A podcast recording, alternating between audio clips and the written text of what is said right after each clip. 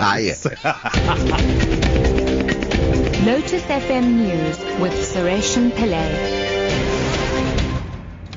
Good morning. Traffic is expected to be disrupted in Durban city centre as COSATU members take part in the national march by the Labour Federation this morning.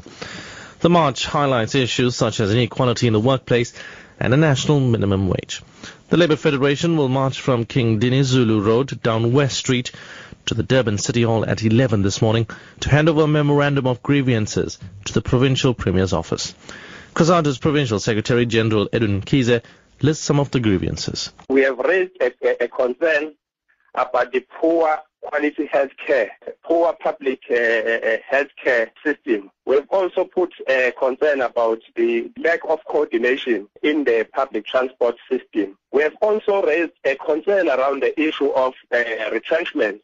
We have also raised the issue of the importance of speeding up the, the resolution around the issue of the NHI.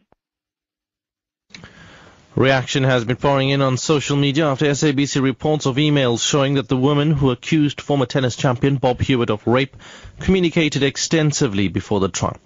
In court, the woman testified that they had only had only limited contact with one another and never discussed the case.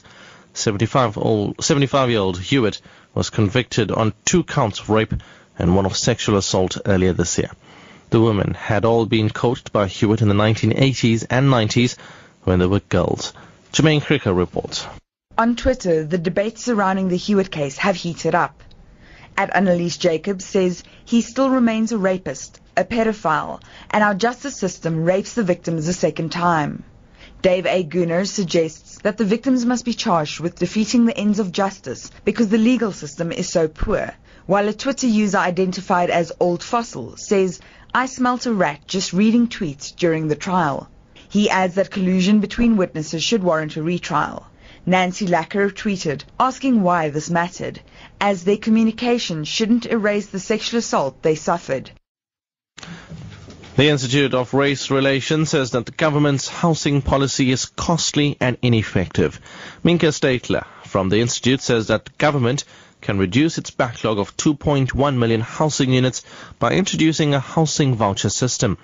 Statler says this would move the responsibility of building houses away from government to the people who want houses have spoken out before and said that they feel that the money should be transferred to them because they can build, you know, better quality houses. They can improve their existing houses with the money. So feel that the government uh, needs to maybe let go of actually trying to carry out the building of the houses. It's stay, transfer the money in forms of housing vouchers. So these vouchers can only be used on, on issues around housing, you know, the former U.S. Secretary of State John Kerry has urged people in Haiti to take part in this month's presidential election and help develop strong democratic institutions. More than 50 candidates are running in the election. A runoff vote is expected to take place at the end of December. Kerry was speaking during a brief stop in the Haitian capital, Port-au-Prince.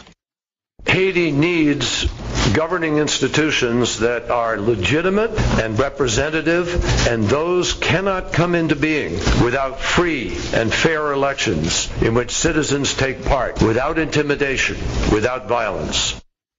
Top story at 9 o'clock. Traffic, traffic is expected to be disrupted in the Durban city centre as COSATU members take part in the national march by the Labour Federation this morning. I'm Suresh Pillay.